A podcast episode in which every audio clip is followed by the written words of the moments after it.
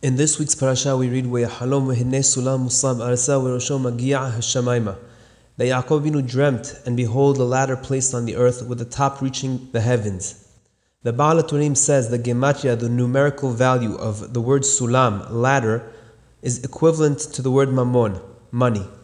Hacham Yosef Haim writes in Od Yosef Hai, in the name of his father Rabbi Eliyahu Haim, an explanation of this pasuk based on the Baal.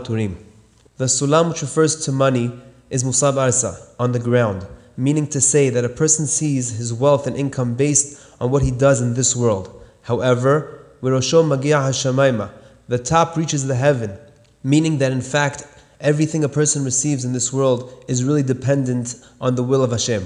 If he wants the person to earn, he will, but if he doesn't, he won't, no matter how hard he tries.